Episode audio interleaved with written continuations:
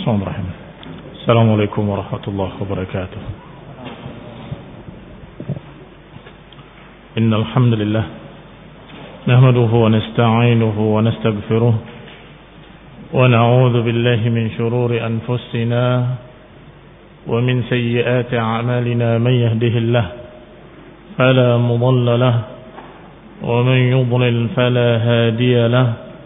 وأشهد أن لا إله إلا الله وحده لا شريك له وأشهد أن محمدا عبده ورسوله صلى الله عليه وعلى آله وأصحابه والتابعين وتابع التابعين ومن تبعهم بإحسان إلى يوم الدين. يا أيها الذين آمنوا اتقوا الله حق تقاته ولا تموتن إلا وأنتم مسلمون.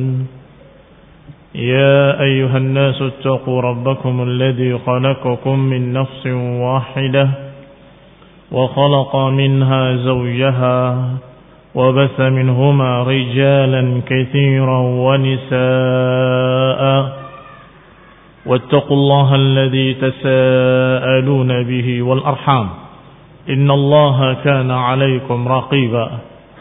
يا أيها الذين آمنوا اتقوا الله وقولوا قولا سديدا يصلح لكم أعمالكم ويغفر لكم ذنوبكم ومن يطع الله ورسوله فقد فاز فوزا عظيما. أما بعد فإن خير الحديث كتاب الله وخير الهدي هدي محمد صلى الله عليه وعلى آله وسلم وشر الأمور محدثاتها فإن كل محدثة بدعة وكل بدعة ضلالة وكل ضلالة في النار. إخواني في الدين أعزكم الله كمسلمين سهرمتي. Kita akan mulai membahas kitab Aqidatus Salaf wa Ash-habul Hadits, atau nama lainnya Ar-Risalah fi i'tiqadi ahli sunnah wa ashabil hadits wal a'immah. Aqidatus salaf, akidahnya para salafus salih dan para ashabul hadits, atau risalah tentang keyakinan ahli sunnah, ashabul hadits dan para a'immah, para imam-imam, yang ditulis oleh Imam Abu Uthman, kunyahnya namanya Ismail ibn Abdurrahman ibn Ahmad ibn Ismail ibn Ibrahim ibn Amir ibn Abid As-Sabuni An-Nisaburi, nisbah ke negeri Nisabur karena beliau lahir di sana, rahimahullah ta'ala. Beliau adalah seorang yang alim, saifus sunnah wa af'a ala ahli al-bid'ah, seorang ulama yang alim, ahlul hadis, faqih, yang dijuluki dengan saifus sunnah, pedang sunnah, dan ular terhadap ahlul bid'ah. Ini menakutkan bagi ahlul bid'ah. Sedangkan beliau adalah saifus sunnah, pedang-pedang sunnah yang membela sunnah dari berbagai macam ahlul bid'ah. Beliau rahimahullah digambarkan oleh murid beliau Abdul Ghafir Al-Farisi, dikisahkan bahwa dia adalah seorang yang bapaknya Abdurrahman Abu Nasr adalah salah satu dari kibaril wa'idhin, salah satu dari tokoh-tokoh wa'id yang terkenal. Wa'id adalah penasehat yang memberikan tausiah, pengajian, memberikan nasihat di masjid di Nisabur. Tapi kemudian qaddarallahu ma syaa fa'al, beliau terbunuh karena masalah ta'assub madhab. Ini karena beberapa orang-orang yang ta'assub tidak suka dengannya. Ketika itu beliau rahimahullah, anaknya masih berumur belia, didudukkan di majelis bapaknya. Masih berumur 10 tahun.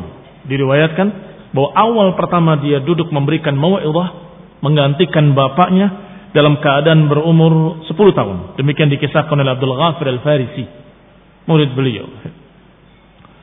Yang hadir di majlisnya banyak tokoh-tokoh besar. Padahal beliau masih berumur 10 tahun. Seperti Imam Abu Thayyib Sahal bin Muhammad As-Su'luki, tokoh masyhur dari mazhab Imam Syafi'i. Dan juga dihadiri oleh Abu Ishaq Al-Isfirayini, hadir di majlisnya beliau. Dan juga Imam Abu Bakar Ibn Furik rahimahumullah, semoga Allah merahmati mereka semuanya.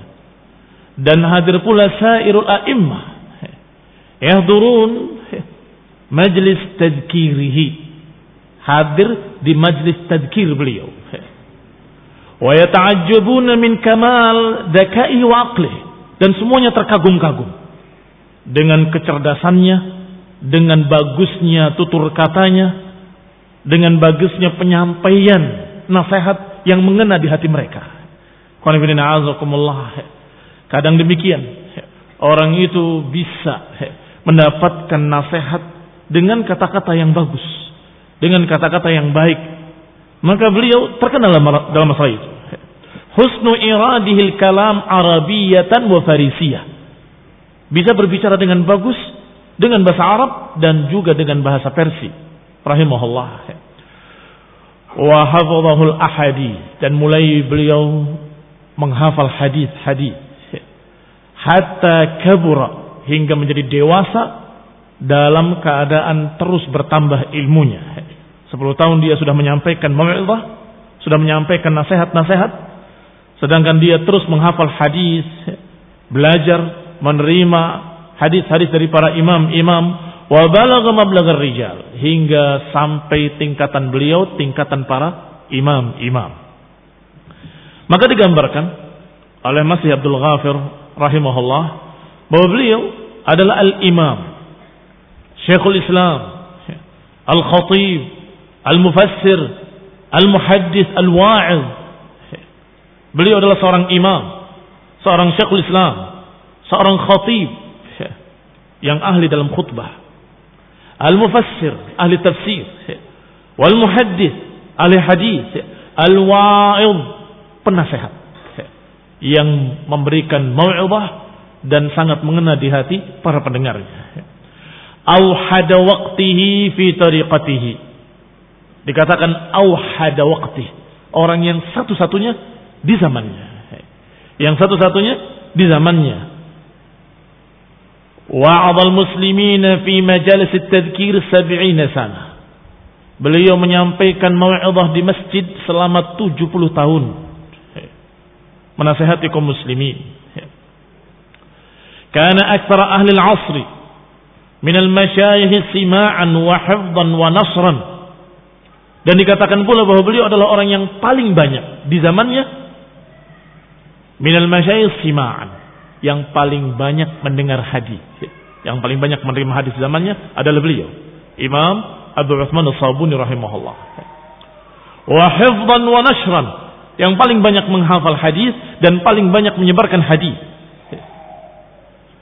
Beliau mendengarkan hadis bukan hanya di satu negeri. Beliau mendengarkan hadis di Nisabur, di Sirkhis, dan juga di Bahra, di Syam, di Hijaz. Hijaz Mekah Madinah. Wabil jibal, jibal adalah negeri-negeri pegunungan yang terdiri dari sekian banyak negeri di atasnya, seperti Asbahan sampai ke Zinjan, sampai ke Qazwin dan Hamdan, dan juga Dainur, dan juga Rai. Kalau kalian ingat nisbah-nisbah para ulama, mesti kalian akan mendengarkan istilah Ar-Razi itu dari Rai. Kalau disebutkan Az-Zanjani dari Zinjan. Kalau dikatakan Al-Asbahani dari Asbahan. Itu semua dia datangi. Beliau Imam Abu Utsman Ismail As-Sabuni rahimahullah. Beliau datangi semua negeri-negeri itu untuk menerima hadis dan mengambil hadis dari para ahli hadis. Wa hadatha bi katsir min al-buldan, dan juga menyampaikannya di sekian banyak negeri. Demikian diriwayatkan tentang beliau. Sedangkan murid-muridnya, atau sebelum murid-muridnya, guru-gurunya, yang masyhur, yang paling terkenal adalah Imam Abu Abdullah Al-Hakim An-Nisaburi, penulis kitab Al-Mustadrak. Itu guru beliau langsung, Imam Abu Abdullah Al-Hafidh Al-Hakim An-Nisaburi, Imam Ahlul Hadis fi asri, yang merupakan imamnya Ahlul Hadis di zamannya, penulis kitab Al-Mustadrak Al-Sahihain. Dan kalau kita baca kitab ini nanti, kalau beliau berkata haddatsana Abu Abdullah, maka yang dimaksud Abu Abdullah Al-Hakim, guru beliau. Yang paling terkenal adalah Imam Hakim. Dan juga di antara guru-gurunya adalah Abu Tahir Muhammad ibn al-Fadl ibn Muhammad ibn Ishaq ibn Khuzaimah. Bukan ibn Khuzaimahnya, tetapi Abu Tahirnya, cucunya. Tetapi beliau menerima riwayat dari Abu Tahir dari Ibnu Khuzaimah. Ibnu Khuzaimah sahibus sahih, yang memiliki kitab sahih. Beliau mendapatkan riwayat-riwayat kitab sahihnya Ibnu Khuzaimah dari Abu Tahir ini, dari gurunya, dan beliau mendapatkan sanadnya. Sehingga beliau menyebarkan ilmu dengan sanad, dengan riwayat, dengan tariqati ahlil hadis. Dengan caranya ahlul hadis, ahlus sunnah. Dikatakan oleh Abdul Ghafir Al-Farisi, "Nashara al-ilma imla'an wa tasnifan wa tadkiran wa istafada minhu an-nas al-ikhtilaf fi tabaqatihim." Beliau menyampaikan ilmu dalam bentuk imla', dalam bentuk tasnif, dalam bentuk tadkir. Imla' itu mengimla'kan hadis-hadis dengan sanadnya, sebagaimana umumnya para ahlul hadis. Tasnifan, menulis, menulis kitab-kitab hadis. Wa tadhkiran, mengingatkan, menasehati, memperingatkan. Demikian cara beliau mendakwahkan ilmunya, rahimahullah. Wa istafada minhu an-nas, sehingga manusia mendapatkan faedah dari beliau sangat banyak. Dan yang menerima faedah-faedah dari beliau dari sekian kalangan. Dari kalangan bawah, menengah, ataupun dari kalangan atas menerima. Artinya dalam segi ilmu, dari beberapa akran yang sezaman dengan dia dan seangkatan dengan dia, atau yang ilmunya hampir sama dengan dia, ikut mengambil ilmu dari dia. Demikian pula yang di bawahnya. Bahkan awamun nas, orang umum dari masyarakat, juga mendapatkan faedah dari dia. Kenapa? Karena dia memberikan mau'izah. Mau'izah itu berbeda dengan periwayatan hadis. Periwayatan hadis biasanya yang hadir adalah para ulama atau orang-orang para ahli hadis. Adapun mau'izah, nasihat, dihadiri oleh semua kalangan masyarakat. Demikian rahimahullah. Kata Sam'ani, sami'a minhul hadis alimun la yuhsun. Yang mendapatkan hadis dari beliau, ini menerima riwayat, menerima hadis, atau yang menerima ilmu dari dia, alimun la yuhsun, para ulama yang tidak terhitung banyaknya. Apakah di Khurasan, atau dari Ghaznah, atau dari Biladil Hind, dari negeri-negeri India, dari Jurjan, dari Tubrustan, dari Sughur, dari Harran, dari Syam, dari Baitul Maqdis, dan juga dari Hijaz, dan dari negeri-negeri Azerbaijan. Semuanya datang ke tempat beliau untuk menerima hadis, menerima ilmu dari Imam Abu Uthman Ismail As-Sabuni rahimahullah. Pantas kalau beliau dikatakan dengan julukan-julukan yang Masya Allah, yang memang kenyataan beliau memiliki kelebihan-kelebihan tersebut. Sehingga dikatakan Al-Faqih, dikatakan Al-Mufassir, dikatakan Ahlul Hadis, dan dikatakan juga Al-Wa'id. Karena memang beliau wa'id, memberikan mau'izah selama 70 tahun. Kenapa demikian lamanya? Karena sejak umur 10 tahun dia sudah memulai memberikan mau'izah, memberikan nasihat-nasihatnya. Adapun pujian-pujian para ulama tentang beliau, hadis wala haraj, silakan sebutkan sangat banyaknya. Di antaranya ucapan Abu Bakar Al-Baihaqi, wa huwa min aqrani. Al-Baihaqi adalah akrannya yang seangkatan dengan beliau, memuji beliau dengan kalimat innahu imamul muslimin haqqan Kata Al-Baihaqi, beliau ini adalah imamnya kaum muslimin yang sebenar-benarnya. Syekhul Islam sidqan. Dia betul-betul Syekhul Islam yang sebenar-benarnya. Wa ahlu asrihi kulluhum mud'inuna li'uluwi sya'nih. Semua penduduk negeri di zamannya semuanya tunduk pada kemuliaannya. Artinya semuanya mengakui ketinggiannya, mengakui kemuliaannya. Demikian pula Qadhi Abu Abdullah Al-Maliki memuji beliau dengan kalimat, Abu Uthman mimman syahidat lahu a'yanur rijal bil kamali fil hifdz wat tafsir.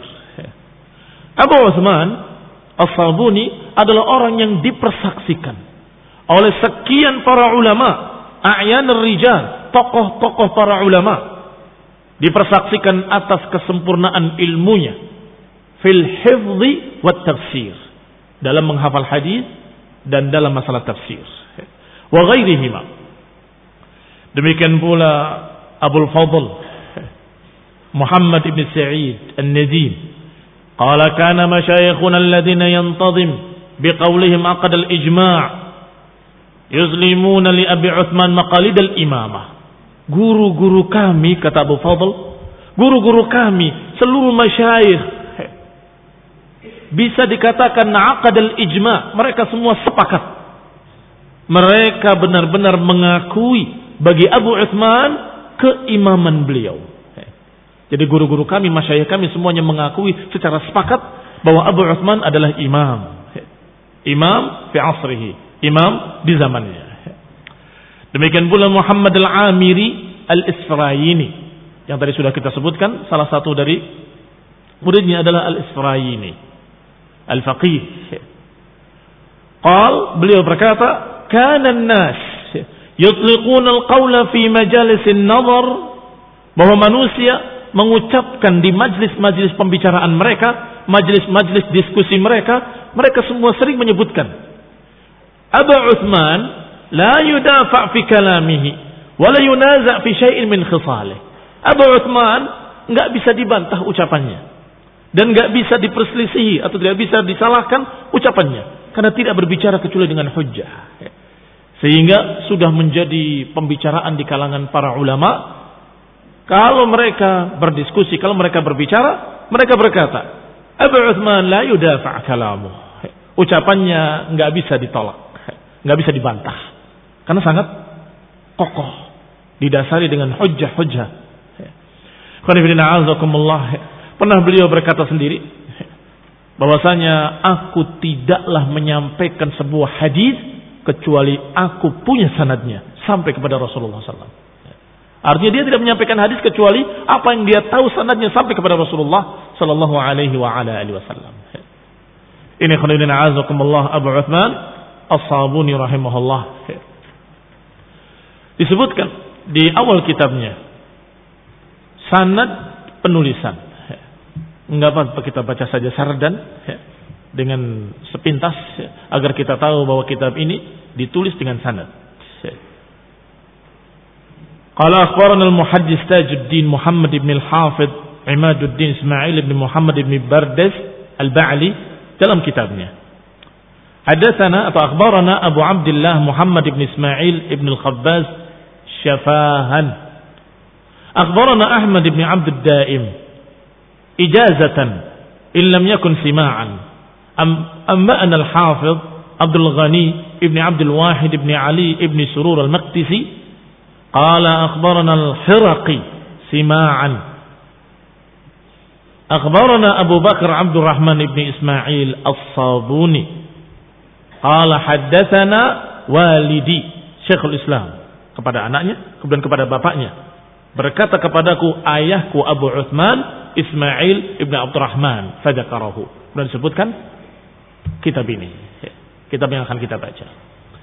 Yang kedua sanadnya wa akhbarana Qadil Qudah Izzuddin Abdurrahim ibn Muhammad ibn al-Furat al-Hanafi ijazatan wa musyafahatan. Akhbarana Mahmud ibn Khalifah ibn Muhammad ibn Khalaf al-Munji ijazatan. Akhbarana al-Jamal Abdurrahman ibn Ahmad ibn Umar ibn Syakr bisanadihi. Qala alhamdulillah rabbil alamin. Qal baru ucapan Imam Abu Utsman Ismail As-Sabuni rahimahullah. Baru masuk kepada ucapan beliau rahimahullah taala. Kita baca. Qala rahimahullah alhamdulillah rabbil alamin wal 'aqibatu lil muttaqin wa sallallahu ala Muhammadin wa alihi wa sahbihi ajma'in. Amma ba'd, fa inni lamma waradtu Amidatul Bustan, aku ketika berjalan menuju Tubrustan. Kalau amid maknanya menyengaja menuju Tubrustan, tetapi wallahu ta'ala alam, bisa jadi kata muhakkik bahwa ini bukan amid tapi amil, karena amil itu salah satu dari nama desa di Tubrustan. Maknanya fa inni lamma waradtu Amila Tubrustan, ketika aku berangkat ke daerah Amil di Tubrustan. Wallahu taala a'lam. Dan juga bila di Jilan, dekat dengan Tubrustan.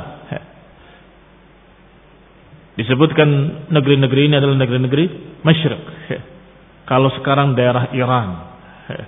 Daerah sekitar Iran di sana. Mutawajjihan ila Baitillahil Haram, dalam perjalanan menuju Baitillahil Haram. Wa ziyarata qabri nabiyyihi Muhammadin sallallahu alaihi wa ala alihi wasallam. Qanibillah a'azakumullah. Disebutkan di sini ziyaratu qabri nabiyyihi, dalam rangka ziarah kepada kuburan Nabi. Qanibillah a'azakumullah, di sini ada catatan bahwa para ulama terdahulu ketika berkata aku mendatangi atau ingin berziarah ke kubur Nabi di Madinah, maknanya bukan itu niat utamanya, tetapi ingin ke Madinah karena kemuliaan Madinah.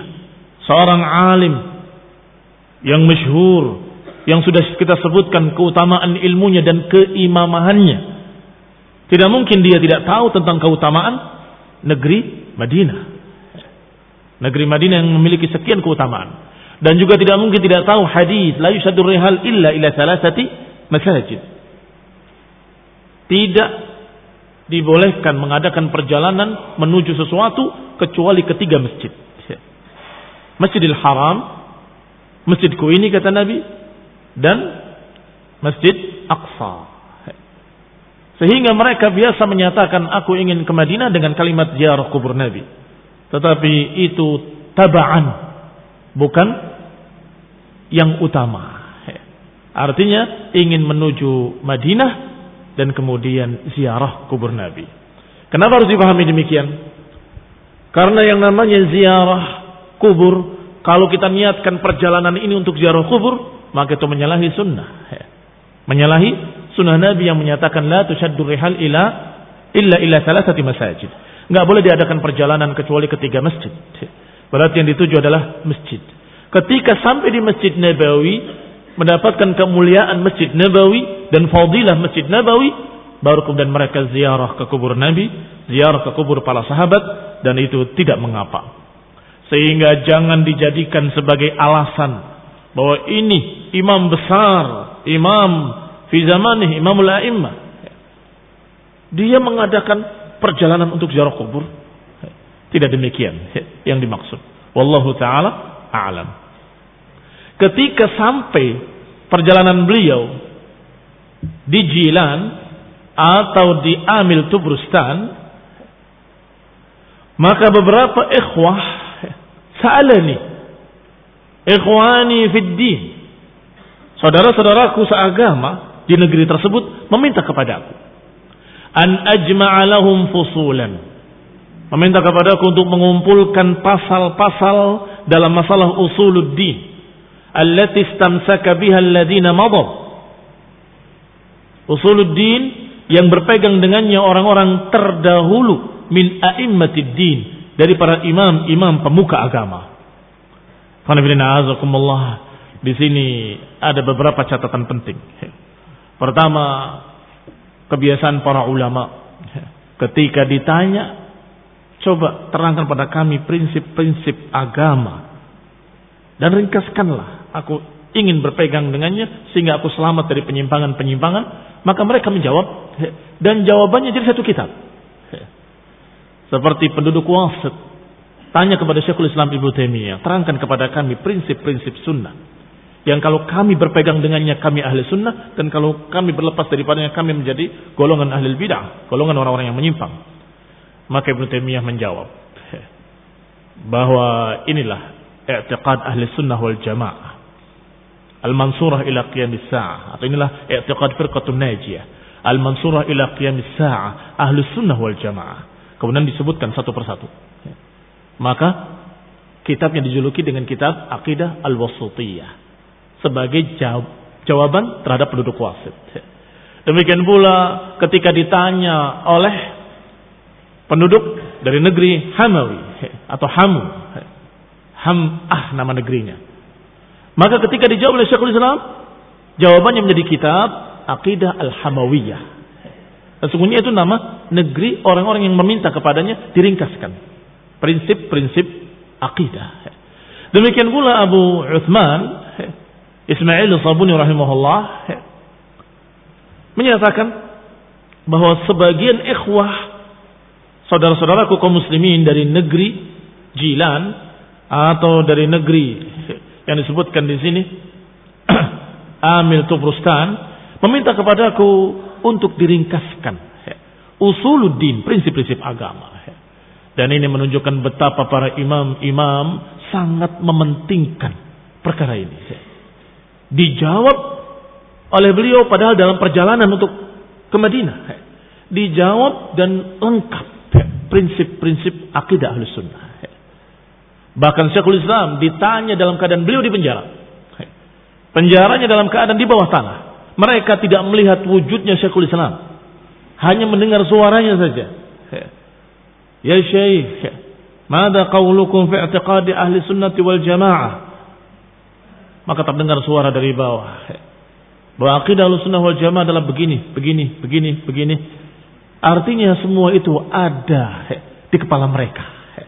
Ada di keyakinan mereka. Ilmu mereka fis sudur, la fis sutur. Ilmu mereka itu ada di dada mereka. Dibawa kemana mereka pergi. Sehingga di bawah tanah, di perjalanan mereka ditanya, mereka jawab. Akidah yang kita baca lengkap ini, satu kitab, ini ada di dada mereka. Dalam keyakinan mereka. Sehingga mereka jawab dengan apa yang mereka ketahui, dengan ilmu, dengan dalil-dalil. Yang kedua, perhatikan permintaan penduduk negeri Tubrustan dan negeri Jilan.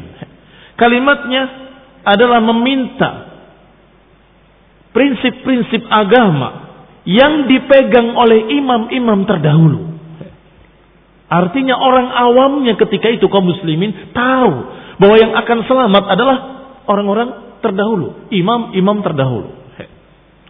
Sehingga meminta usul prinsip-prinsip agama allati istamsaka biha alladzina madaw min a'immatid-din. Terangkan pada kami prinsip-prinsip agama yang dipegang oleh para imam-imam terdahulu. Tidak meminta bagaimana pendapatmu, tidak.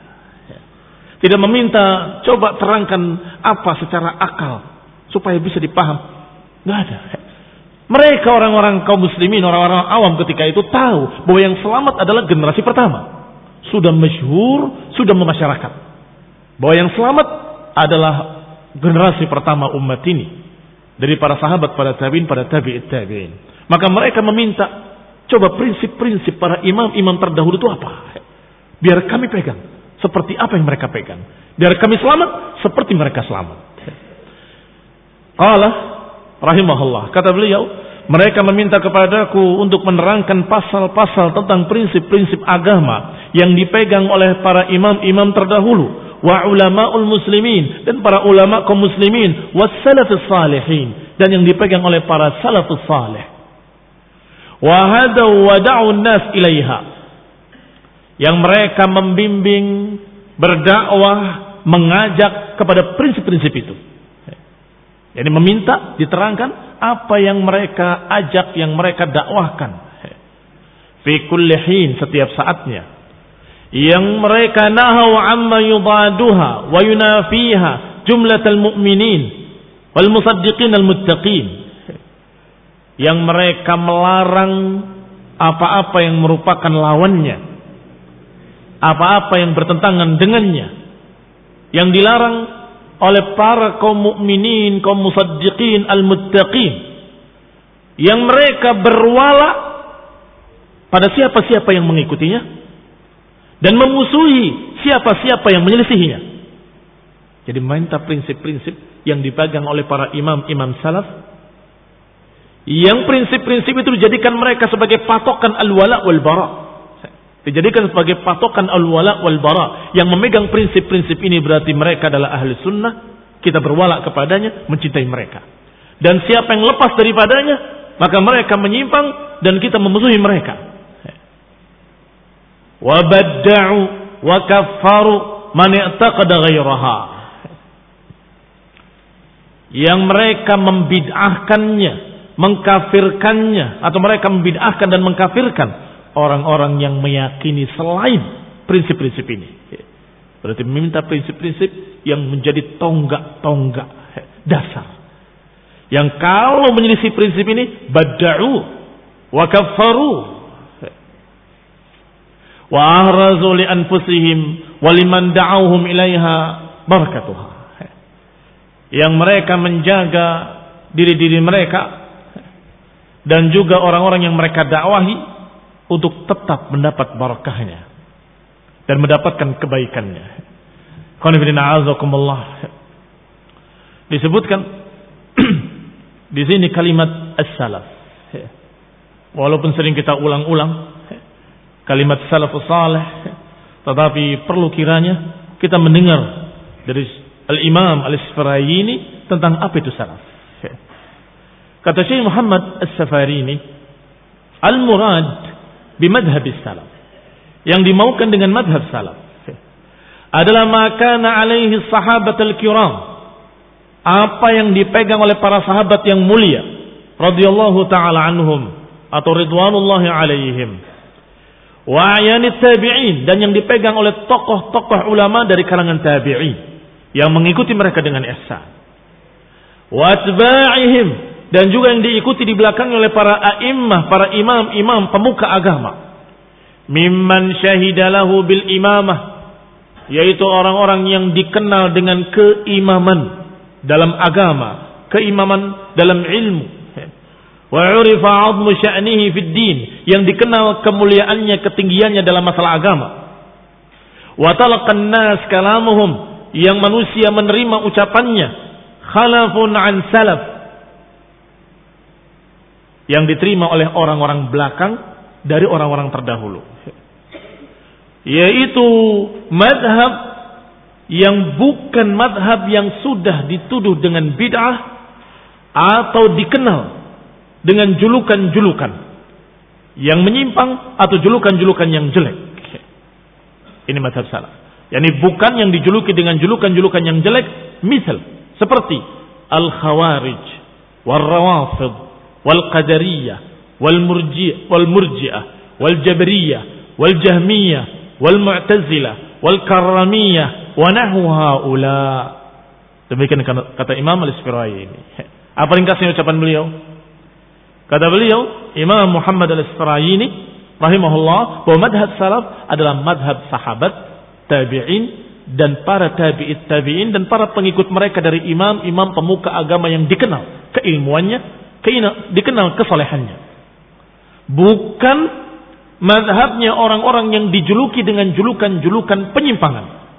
Apakah dijuluki dengan khawarij karena khurujnya mereka memberontak kepada penguasa muslim, atau yang dikenal dengan rawafid karena bid'ah mereka rafidah, menentang ahlul bait, memusuhi ahlul bait, menolak nasihatnya ahlul bait, atau yang dijuluki qadariyah karena menentang takdir, atau yang dijuluki murji'ah karena mereka menganggap bahwa iman tidak bertambah dan tidak berkurang, atau jabriyah yang dijuluki dengan jabr menganggap bahwa mereka dipaksa oleh Allah SWT, sehingga orang yang berbuat jelek berbuat baik sama saja, karena kedua-duanya dipaksa oleh Allah, kata Jabriyah. Ini aliran-aliran sesat dan ini bukan mazhab salaf.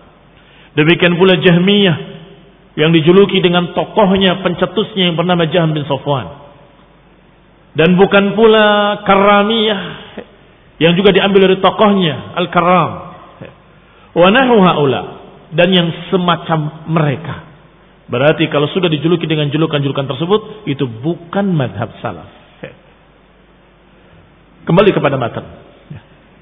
Qala rahimahullah, berkata rahimahullah, wa afdau ila ma qaddamuhu min thawabi i'tiqadihim laha.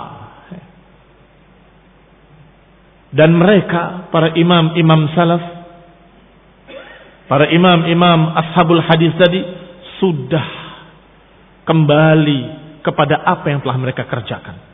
Artinya sudah menghadapi balasan dari apa yang mereka kerjakan, yaitu pahala dari akidah mereka.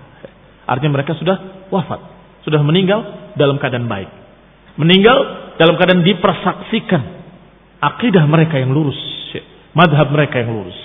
Wastimsakihim biha, dalam keadaan mereka berpegang dengan prinsip-prinsip tersebut. Wa irsadul ibad ilaiha, dan mereka membimbing para hamba-hamba Allah kepada prinsip-prinsip tersebut. Wa hamluhum iyyahum 'alaiha, dan membawa mereka, membawa manusia di atas prinsip-prinsip ini. Ini yang diminta oleh mereka. Meminta diringkaskan prinsip-prinsip akidah Ahlus Sunnah, akidah para imam-imam salaf, akidah para sahabat dan tabi'in dan tabi'ihim, akidahnya para tokoh-tokoh pemuka agama Ahlul Hadis, yang mereka mengajak manusia, membawa manusia untuk berjalan di atas prinsip-prinsip tersebut. Fastakhartullah, maka aku pun beristikharah. Salat istikharah, yang disunnahkan ketika memilih sesuatu. Salat 2 rakaat dengan meminta pada Allah Subhanahu wa ta'ala bimbingan. Wa asbattu fi hadzal juz' ma tayassara minha, maka aku tetapkan di juzuk ini, di juz ini, di kitab ini, apa yang mudah daripadanya, ala sabilil ikhtisar, yang mudah secara ringkas. Raja'a an yantafi' bihi ulul albab wal absar, dengan harapan orang-orang ulul albab, pemilik lub, yang memiliki pandangan dan hati, bisa mengambil faedah, bisa mengambil manfaat. Wa ulul absar, bisa mengambil manfaat. Wallahu subhanahu yuhaqqiqud dhann, dan Allah Subhanahu wa taala akan mewujudkan prasangka hambanya. Karena Allah dalam hadis qudsi dikatakan ala dhanni 'abdi, aku mengikut prasangka hambaku. Artinya siapa yang berprasangka baik pada Allah, Allah akan berikan kebaikan.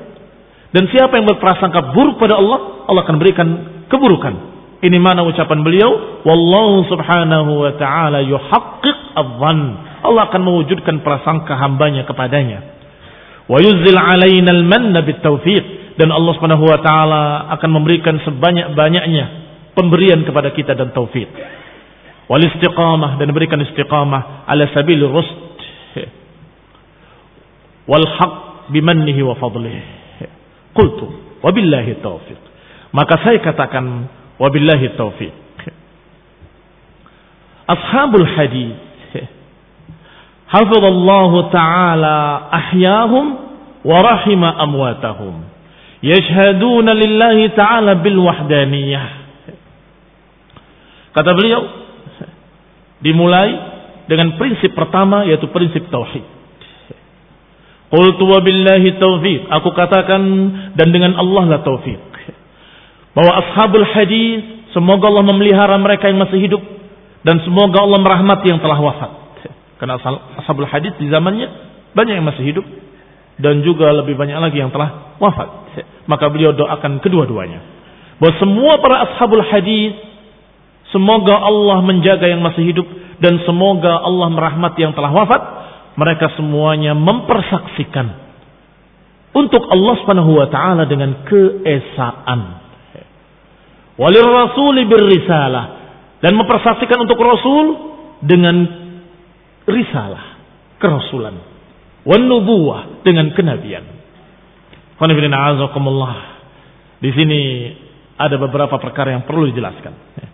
Yang pertama, ucapan beliau ashabul hadits. Tadi yang kita terangkan ucapan Al-Sifra'i ini tentang madhabus salaf. Sedangkan ashabul hadis manhum? Siapa ashabul hadis? Ashabul hadis humul mutamassikuna bi kitabillah. Ashabul hadis adalah orang-orang yang berpegang dengan kitabullah dan mengikuti sunnah nabinya, Nabi Muhammad sallallahu alaihi wa ala alihi wasallam.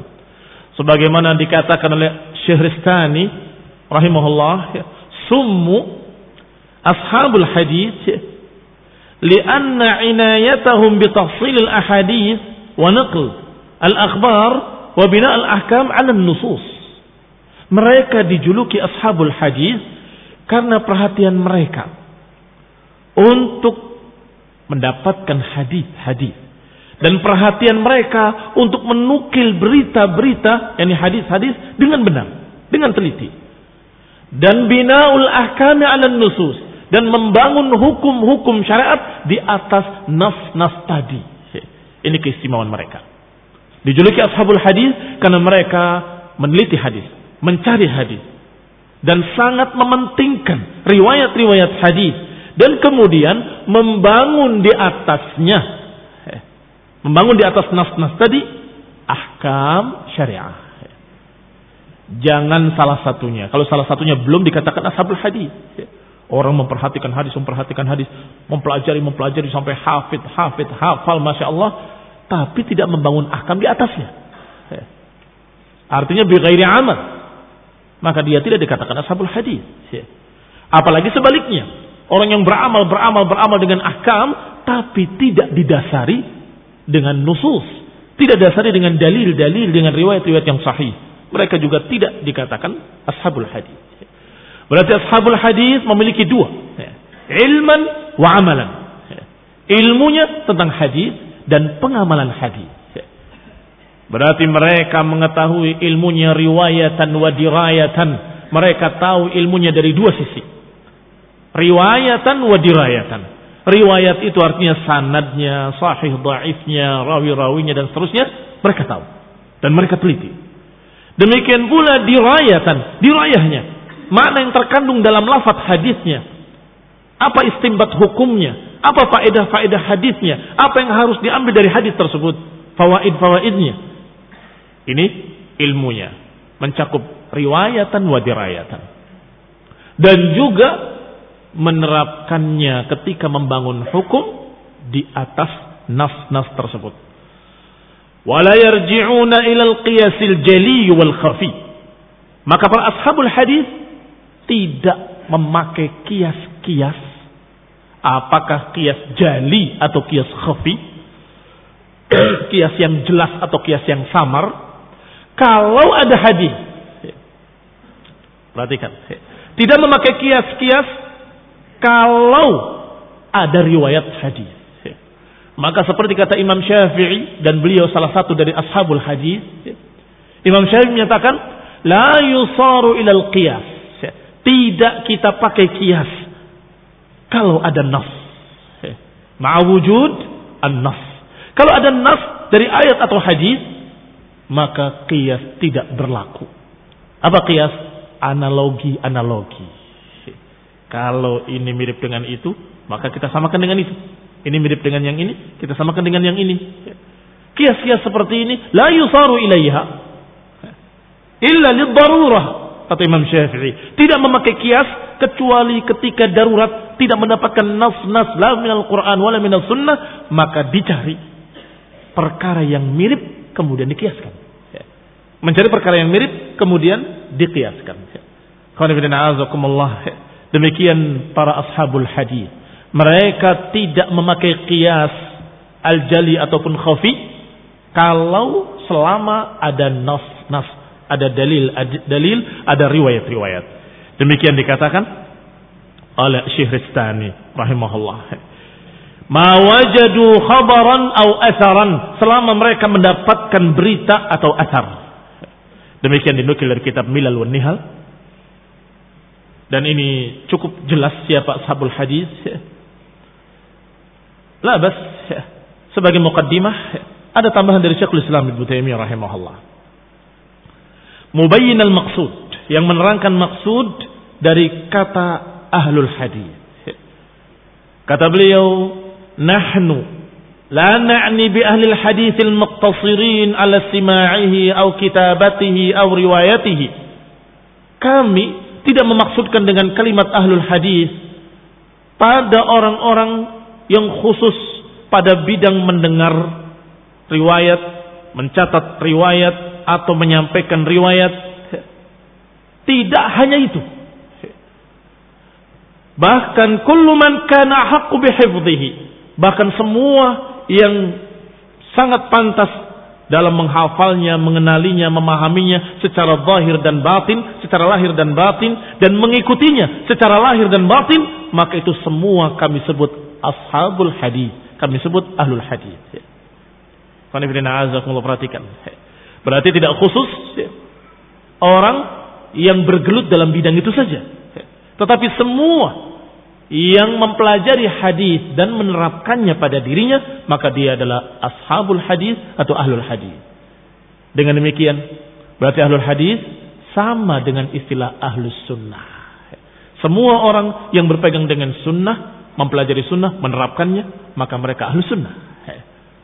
Demikian pula ahlul hadis. Semua yang mempelajari hadis, menerapkannya, mempelajari hadis, menerapkannya, maka mereka adalah ashabul hadis.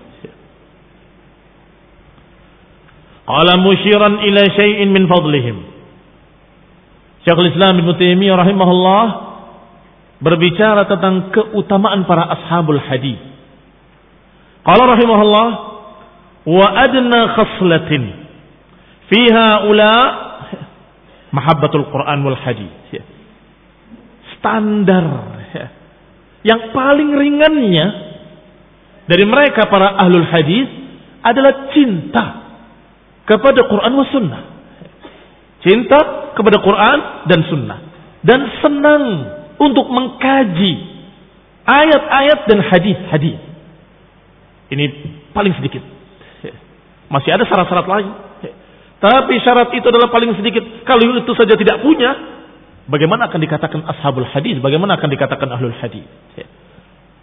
Adna khaslatin fiha ula, serendah-rendah sifat mereka atau ciri-ciri mereka adalah mereka mencintai Quran dan hadis, dan mereka senang untuk membahas keduanya, membahas makna-maknanya, maksud yang terkandung di dalamnya, dan kemudian mereka amiluhu, kemudian mereka mengamalkannya, menerapkannya pada dirinya zahiran wa batinan, secara lahir dan batin. Fa fuqahaul hadis akhbar bir rasul. Maka orang-orang yang seperti ini yang dijuluki fuqaha'il hadis, maksudnya ahli fiqih yang ahlul hadis. Kalau ahli fiqih tidak ahlul hadis, walaupun sungguhnya nggak bisa dikatakan ahli fiqih kalau tidak ahlul hadis. Kalau misalnya ada orang yang ahli dalam bidang fiqih tetapi tidak ahli dalam bidang hadis, apa kata Syekh Al-Albani? Mereka sudah memerinci dengan usul fikih, dengan qawaid fiqhiyah, bahwa kalau begini berarti begini, ini berarti istimbatnya begini, begini, begini, begini. Ternyata hadisnya dhaif. Pembahasan tadi semuanya gugur. Iya kan? Semuanya gugur. Maka kata beliau, kata Syekh Al-Albani, uthbutul arsh thumma nqush.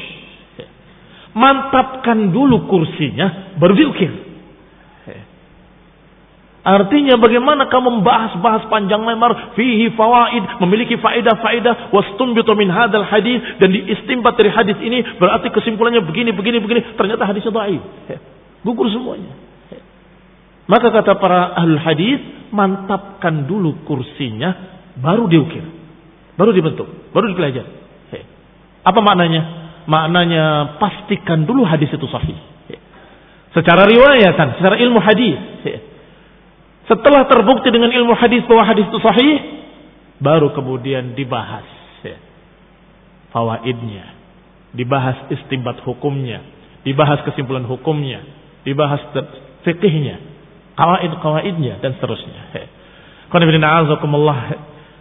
Maka ahli fikih, kalau ahli hadis lebih faqih daripada yang tidak. Demikian pula ahli tafsir, dia menggeluti bidang tafsir. Kalau tidak ahli hadis, bagaimana akan menafsirkan? Padahal kata Imam Al-Hafidh Ibn Katsir rahimahullah, man fassara bi ra'yihi faqad akhta walau asab. Beliau sebutkan riwayatnya di awal muqaddimah tafsirnya. Man fassara bi ra'yihi faqad akhta walau asab. Siapa yang menafsirkan dengan ra'yunya, maka dia telah salah walaupun kebetulan benar. Caranya sudah salah. Begitu baca ayat, oh ini sepertinya maksudnya ke sana, ini sepertinya maksudnya ke sini. Tanpa riwayat, tanpa azhar-azhar, dengan ra'yunya sendiri. Faqad akhta, dia telah salah. Walau asab, walaupun kebetulan tepat. Kebetulan tepat dengan akalnya dia, ini sepertinya ke sini dan pas. Tetap kamu salah. Loh, kan tapi benar. Hasilnya kan benar, walaupun hasilnya benar, caranya sudah salah. Berarti bagaimana Ibnu Katsir rahimahullah? Kata Ibnu Katsir rahimahullah, yang namanya tafsir adalah tafsir bil athar. Pertama tafsir Quran bil Quran, menafsirkan Quran dengan ayat lain. Maliki yaumiddin. Apa tuh yaumuddin? Baca ayat. Wa ma adraka ma yaumuddin. Baik, dibahas di ayat lain. Tahukah kamu apa itu yaumuddin? Disebutkan setelahnya tentang hari kiamat oleh Allah Taala. Ayat ini dijawab dengan ayat itu. Ini jelas. Yang kedua, tafsir Quran ditafsirkan dengan sunnah. Disinilah yang sedang kita bahas. Kalau menafsirkan dengan riwayat qala Rasulullah dan riwayat dhaif, bagaimana tafsirnya? Akan salah. Atau riwayat yang wahiyah, riwayat yang enggak jelas, atau bahkan riwayat-riwayat yang makdzubah, yang maudhu'ah, maka tafsirnya akan salah, akan menyimpang. Berarti menafsirkan bidang tafsir harus dengan ilmu hadis, bidang fikih harus dengan ilmu hadis, bidang apa lagi? Semua harus dengan ilmu hadis. Demikian yang dimaksudkan oleh Syekhul Islam Ibnu Taimiyah rahimahullah. Hanya saja di sini beliau mengucapkan dengan bahasa yang saya khawatir disalahpahami. Para ahli fiqih yang ahli hadis, maka mereka lebih ahli dalam fiqih. Para ahli tafsir yang ahli hadis, maka mereka lebih ahli dalam bidang tafsir. Dan ahli tasawuf yang ahli hadis, maka lebih ahli dalam bidang tasawuf. Apa itu maknanya? Jangan disalahpahami. Tasawuf ketika awal pertama penyebutan, ini para mutaqaddimin dari para ulama, itu adalah apa yang dijalani oleh para zuhad, ahli zuhud, yang mereka memperhatikan akhlak dan zuhud. Tapi kalau mereka memperhatikan akhlak dan zuhudnya dengan ilmu hadis, akan benar. Zuhudnya zuhud yang sunnah, akhlaknya akhlak yang syariah, iya kan? Tetapi belakangan karena mereka memperhatikan zuhud, akhlak, hati, tetapi tidak ahli hadis, maka mereka hanya dengan perasaannya saja, dengan roinya saja. Apa jadinya? Sufi-sufi belakangan balun mudil, mereka sesatan menyesatkan. Tetapi tokoh-tokoh sufi yang pertama siapa? Fudail bin Iyad, alimun ahli sunnah. Ibnu Mubarak ahli sunnah. Siapa lagi? Imam. Dan itu masih dibanggakan oleh mereka, oleh orang-orang yang mengaku dirinya ahli tasawuf. Oh, itu adalah imam kita. Berbeda jauh bumi langit antara beliau dengan kalian. Beliau zuhudnya di atas sunnah. Dan mereka ketika ada panggilan jihad, berangkat jihad. Seperti Ibnu Mubarak rahimahullah. Alhamdulillah, kaum muslimin yang saya hormati. Alhamdulillah, sebagai muqaddimah saya kira cukup demikian. InsyaAllah kita akan bahas prinsip pertama, yaitu al-wahdaniyah war risalah. Nasallahu taufiq wal afiyah. Wallahu ta'ala Ayatul minal ladzina yastami'una al-qawla fayattabi'una ahsanah. Amin wa sallallahu Muhammadin wa ala alihi wa sahbihi wa sallama tasliman katsira. Subhanakallahumma bihamdika asyhadu an la ilaha illa anta astaghfiruka wa atubu ilaik. Wassalamu alaikum warahmatullahi wabarakatuh.